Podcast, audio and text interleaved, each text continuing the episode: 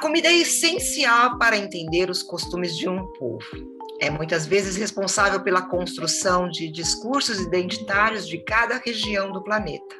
É possível perceber que a memória afetiva das pessoas passa quase sempre pela cozinha, o que faz da comida uma expressão de cultura, memória e identidade. As referências gastronômicas de um grupo, região ou país revelam ingredientes disponíveis onde determinado grupo de pessoas vive, os modos de fazer e até mesmo os utensílios usados no preparo. Cada cultura vai se mostrando por meio da culinária, pois é um mecanismo de identidade que nos parece natural, mas que muitas vezes passa despercebido. Afinal de contas, a gente aprendeu a comer antes mesmo de aprender a falar. Ou seja, se alimentar é algo tão profundamente arraigado nas nossas vidas que a gente decidiu ir um pouco mais a fundo sobre como a comida faz parte da nossa existência desde sempre. Quando falamos em comida, estamos falando sobre a pessoa que come, sobre identidade, grupo, sobre gêneros, família, sobre história, sobre lugar de origem e também sobre receitas, técnicas de cozimento, sobre uma série de conhecimentos.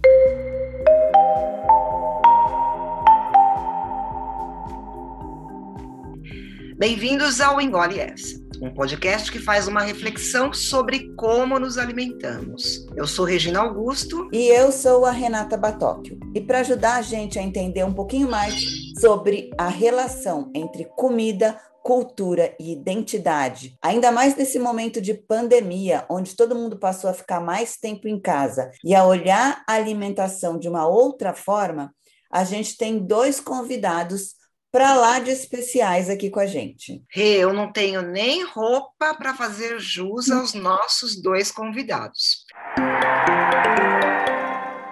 São eles Carlos Alberto Dória e Rusti Marcelini. Sejam muito bem-vindos e, por favor, se apresentem. Ah, eu sou sociólogo, tenho me dedicado ao estudo da sociologia da alimentação na última década, ou pouco mais que isso. Tem alguns livros publicados sobre isso e continuo curioso sobre o tema. Tanto é que agora eu sou também sócio de um restaurante de comida caipira em São Paulo, né, que é uma ousadia, porque São Paulo é anti-caipira demais, né? É, ao passo que Minas gosta de caipira, aqui a classe média odeia caipira. Então é uma coisa contra a maré, né? Eu sou um aventureiro. Ele se chama Lobozó, que os mineiros sabem que é, os paulistas não sabem. E por isso que nós escolhemos Lobozó, vestidinho, né? Não tem receita, mistura o que você tem, né? Maravilha. Rusti, e você? É... Conta um pouquinho aqui. Bem, boa tarde para todo mundo. Inicialmente gostaria de, de agradecer o convite aí, Rê e Rê e é um prazer também estar junto aqui do Dória, quem eu já li praticamente todos os livros dele. Admiro muito o trabalho do Dória, os pensamentos dele, algumas coisas até em relação à comida caipira aí eu concordo. Eu acho que eu posso definir. Eu, eu sou um entusiasta pela gastronomia em geral, não, não eu, eu acho que eu, eu, tive o privilégio de, de conhecer todo o território brasileiro através de pesquisas gastronômicas, fazendo livros, entendendo um pouco sobre a cadeia produtiva, né, para dois projetos. O primeiro, é, lá em 2004, que era um projeto chamado Caminhos do Sabor, que foi financiado pela Brasel, junto com o Sebrae e o Ministério do Turismo, e mais recentemente o Expedição Brasil Gastronômico, que era um projeto do Festival de Cultura e Gastronomia de Tiradentes, e por conta desses dois projetos, eu viajei pelo Brasil inteiro e me apaixonei pelo Brasil, e principalmente com o potencial para o turismo gastronômico e cultural que a gente tem e que é muito subvalorizado. Né? As pessoas preferem conhecer é, a Europa, conhecer o, os Estados Unidos e outros lugares do que valorizar aquilo que é nosso. Então, eu sou um defensor aí dessa nossa cultura, essa nossa gastronomia, e tenho esperança de que um dia isso possa mudar, né? Eu, eu, eu acho que é um trabalho muito complicado, mas eu te, sigo na esperança de que um dia o nosso turismo gastronômico ainda vai vingar. A gente também levanta essa bandeira com vocês. Então, até partindo disso que você está falando, eu vi uma entrevista do Dória em que ele diz que é, é preciso enxergar a nossa culinária com outros olhos um olhar mais contemporâneo e não simplesmente uma visão que permeou o começo do século passado, uma visão baseada na forma de colonização. Explica um pouquinho mais para a gente, Dória, esse seu ponto de vista. Olha, Renata, é muito simples. Desde os anos 80, 90, né, que um físico-químico francês, Hervé se ocupou da culinária, é, ficou claro né, que sempre que a gente fala de culinária, nós estamos falando de processos físicos e químicos que acontecem dentro da panela. Né. Isso é o básico da culinária. É a partir daí que você pode construir o um entendimento moderno. No século XIX, o que se pensava? Que a culinária brasileira é miscigenada de índios, negros e brancos. Daí começou uma onda né, de procurar é, desenvolver a pesquisa por aí. Ah, o quiabo é africano, então esse prato tem quiabo, ele tem origem africana. E bobagens desse tipo. Por quê? de fato, a culinária tem uma independência em relação aos ingredientes. Os ingredientes são tratados segundo uma cultura, né? uma cultura é, inicialmente portuguesa, vestígios de uma cultura indígena, né? Alguns traços, poucos, de uma cultura, de culturas africanas. Né? Eu estava hoje mesmo conversando com um amigo sobre o que nos vem da África, né? Se você pegar a média das pessoas, elas acham que vatapá é africano. Não é africano. E não sou eu que estou dizendo, é o Manuel Quirino, um pesquisador pioneiro da cozinha eh, de origem eh, africana na Bahia, que fala que vatapá é uma adaptação da sorda, né, que ocorre em Salvador. Ele não é um prato africano, não tem nada de africano. A não ser o dendê, né? E, de origem africana. Por outro lado, uma coisa super africana que eu tenho estudado é o cuscuz. E eu nunca vi os movimentos de negritude e tal, que pesquisam a ancestralidade da cozinha africana, falarem do cuscuz, do quanto ele é africano. Né? Então, acho que tem distorções na nossa percepção que precisam ser submetidas à crítica. E esse é o nosso papel, né, como pesquisadores e tal, né? É não comer gato por lebre. Você tem que fazer estudos históricos, antropológicos, tem que penetrar nesses universos para poder chegar a conclusões mais consistentes. Complementando isso que o Dória está falando, que eu tento fazer nesse trabalho, que atualmente, por exemplo, uma das coisas que eu tenho feito é, é levar grupos para conhecer um pouco a nossa identidade brasileira, né? E uma das viagens que eu faço todo ano, por exemplo, é Belém. Todo ano e existe uma uma certa discriminação por Belém, pelo norte do Brasil. O imaginário do pessoal pensa que simplesmente uma coisa quente, muita água, muito barco, muito mosquito, e, e, isso acaba sendo assim até surpreendente porque é bom, porque você consegue surpreender a pessoa de uma maneira talvez até mais fácil. E assim, tentar traduzir isso é, que o Dória falou da, da, da experiência em loco. É, é, eu, a gente nessas, nessas viagens, por exemplo, eu levo o pessoal para conhecer uma, uma comunidade quilombola que tem pertinho de Belém, é, para aprender toda a questão do, da mandioca, né? de tirar a mandioca do pé, ralar a mandioca, passar no tucupi. E eu acho que esse tipo de valorização, que eu acho que é o que precisa ser feito para que a pessoa comece a entender e dar valor àquilo ali, inclusive pagando mais por aquele determinado produto. Né? É exatamente o contrário. Eu acho que o objetivo é fazer com que a pessoa pague um, pague um valor mais caro e não mais barato, que ela possa valorizar aquilo ali. Então, o que eu tento fazer é exatamente isso que o Dória está falando aí, em relação a, a, entender o que é um cuscuz, um vatapá, é tentar traduzir isso de uma maneira mais popular possível e, e de uma maneira mais descontraída, mais leve, levando a pessoa lá e na hora que ela encontra com essa pessoa, ela dá um clique na cabeça dela que aquilo ali vira e ela começa a entender aquele aquele produto, né? Aquele não só o produto, mas todo o entorno da vida daquela pessoa, né? Eu quero pegar esse gancho que o Russo acabou de falar, porque acho que tem um desconhecimento muito grande sobre o Brasil como um todo por parte de uma boa parte da população. E eu falo isso por mim até. Só mais recentemente, até porque eu passei por um processo de transição alimentar há pouco tempo, é que de fato eu passei a pesquisar alimentação, passei a ver regiões do Brasil, né, dando prioridade a coisas produzidas aqui, enfim. Nesse momento em que a gente está vivendo de pandemia, onde fomos todos forçados a olhar mais para o Brasil, Será que com a retomada do turismo, né, que vai começar pelo turismo doméstico, esse momento será que não vai favorecer um processo assim? Fazendo uma analogia, por exemplo, com quando a gente está planejando uma viagem internacional e a gente coloca ali no roteiro uma visita a uma cidade pequenininha, digamos que tenha um, uma história bacana e o cuscuz feito ali naquela cidade é incrível e a gente vai lá ver o processo no restaurante como é feito. Este olhar mais apurado a alguns tipos de pratos simbólicos e importantes será que isso não pode favorecer uma retomada? Você acredita nessa oportunidade hoje é, independente desse momento que a gente está vivendo da pandemia ou não, eu sempre fui um, fui um defensor é, grande da, dessa, da gente viajar pelo nosso país. É, existe uma, uma, uma, certa precariedade, talvez, na estrutura de alguns lugares, por exemplo, sei lá, se a gente for viajar para alguns lugares que vai ter uma, uma estrada de terra, o acesso vai ser muito mais precário, a questão toda ali de não, não existir aeroportos, ou então até mesmo de de até mesmo de eletricidades. A gente vai para lugares lindos no Brasil, como, sei lá, os lençóis maranhenses, algum lugar, a gente tem hora que não vai encontrar eletricidade, não vai ter ar-condicionado. Ilha de Marajó, que eu fui, que é um lugar lindo. É, e, a, e as pessoas, elas, eu acho que elas. A gente precisa ter essa estrutura no Brasil, mas a gente precisa de valorizar aquilo que é nosso, de conseguir tentar enxergar a beleza naquilo que é brasileiro.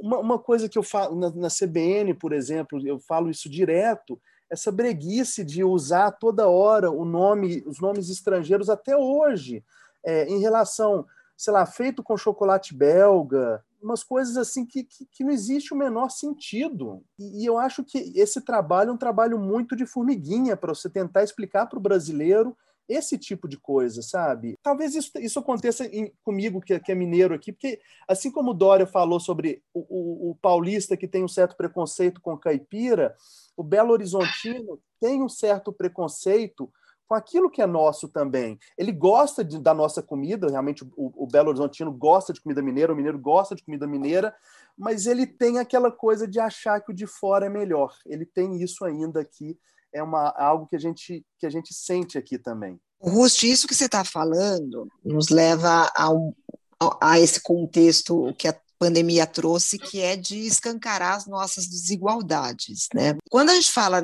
em, em comida, em gastronomia, existe uma, uma divisão muito grande entre a alta gastronomia e a culinária popular que é muito rica, né? Mas, mas há um fosso aí. O que, que você acha que, que dá para fazer? Você conhece iniciativas que, que, que diminuam um pouco essas diferenças e façam com que o conhecimento sobre a gastronomia de uma maneira geral fique mais acessível? Pois é, eu acho que isso vem mudando, acho que a gente percebe que já existe um conhecimento maior do público em si, existe uma, um conhecimento um pouco maior, sabe?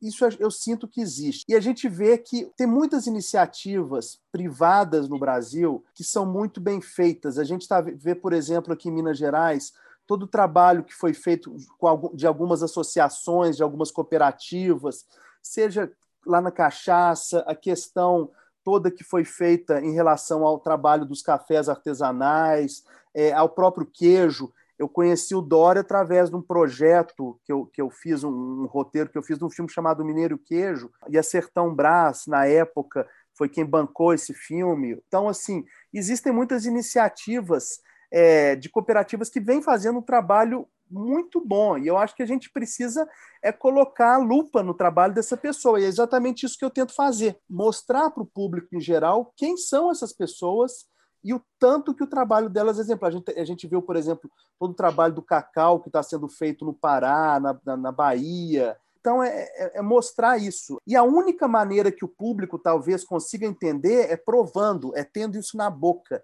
sabe? Não tem como você falar, por exemplo, você pega um presunto, um queijo curado de sei lá, 15 dias, outro curado de quatro semanas. A pessoa precisa sentir aquilo no paladar, sabe? E é isso que precisa chegar na pessoa para ela entender também. Mas eu acho que vem avançando, sabe? Maravilha. Dória, o livro O Milho na Alimentação Brasileira que você é um dos organizadores, tem uma reflexão interessante a respeito da presença super forte do milho na formação histórica do perfil alimentar do brasileiro. Em contraponto, a ideia de que a mandioca ocupa um lugar central na nossa dieta. Conta um pouco mais para a gente sobre esse processo de reconstruir a diversidade da dieta brasileira a partir de outros ingredientes, em especial o milho. Sim, o milho na alimentação brasileira foi um livro que eu organizei exatamente para pôr em destaque eh, para a discussão acadêmica ou para acadêmica né, a presença forte do milho na alimentação brasileira, especialmente na área que eu chamo de paulistânia, ou seja,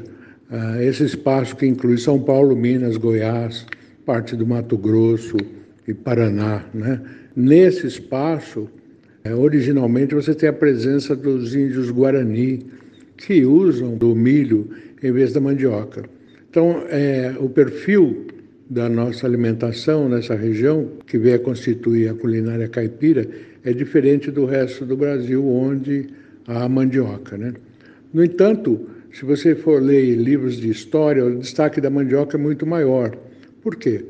Porque nos cronistas coloniais, nos viajantes, ela é muito presente, muito mais presente do que o, do que o milho do índio guarani, né? Porque o, os viajantes, os cronistas, viviam mais propriamente na, no litoral, no Nordeste, acompanhando o ciclo do açúcar, etc. E aí a presença da mandioca é inconteste. Né? Quando começam as viagens para o interior da área caipira, como é o caso de Saint-Hilaire, começam a aparecer os registros de milho. Antes disso, não. Então, até então, se pensava que o milho era típico das civilizações andinas e a mandioca típico do Brasil. E daí se fazia ilações culturais, né? como a mandioca seria a comida dos índios pobres, sem cultura, né? e o milho dos, daqueles povos eh, americanos que evoluíram no sentido dos impérios Inca, Azteca, etc., né? com mais uh, refinamento tecnológico e cultural. Né? Eu acho que, se fosse pensar em unificação, talvez o, o cuscuz de milho seja mais universal do que a farinha de mandioca.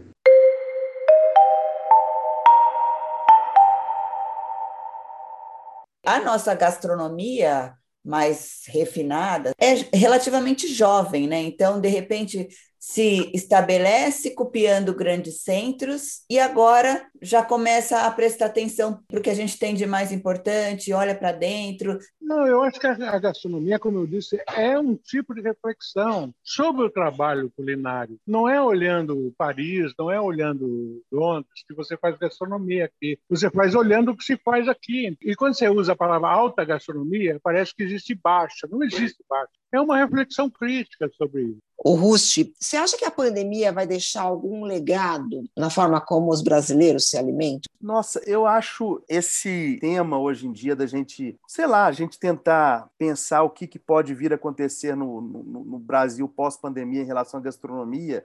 Eu tenho uma birra muito grande de delivery, né? Eu, eu para mim, eu não consigo, eu não consigo comer comida de delivery. Eu acho que é uma coisa assim que me agonia. Não sei se o Dória compartilha com isso ou se ele é um pouco diferente em relação a, a essa pegada aí.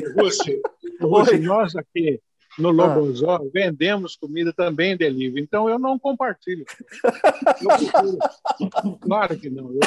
Ele é bem pragmático, né? Uma visão gente, bem pragmática. A gente procura fazer o melhor possível nessas condições, entendeu?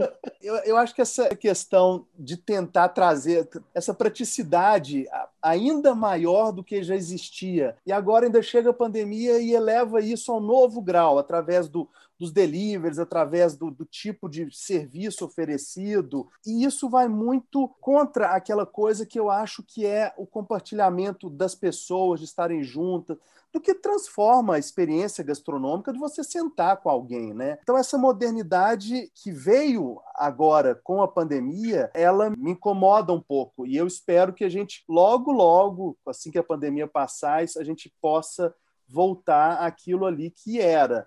A gente sabe que hoje em dia é uma questão toda de necessidade, a minha família está no ramo de restaurantes, meu irmão, meu pai, família toda é do ramo. Eu acompanho o drama que eles estão vivendo Aqui em Belo Horizonte, a situação foi muito complicada. Eu sei que São Paulo foi muito complicada por conta dos fechamentos, mas aqui, igual em Belo Horizonte, eu não sei se teve. Eu pesquisei várias cidades pelo Brasil, aqui o negócio foi violento. E é engraçado porque a gente tem Nova Lima, que é uma cidade que está aqui a 5 quilômetros de Belo Horizonte, que Nova Lima pôde permanecer aberta seguindo as regras do governo estadual e não do governo municipal, que foram diferentes, e a gente viu a diferença da quantidade de restaurantes e bares que fecharam em Belo Horizonte que não aconteceram a 5 quilômetros daqui. Meu irmão, por exemplo, ele tem um restaurante que fica a um quarteirão da linha férrea que divide Belo Horizonte de Nova Lima.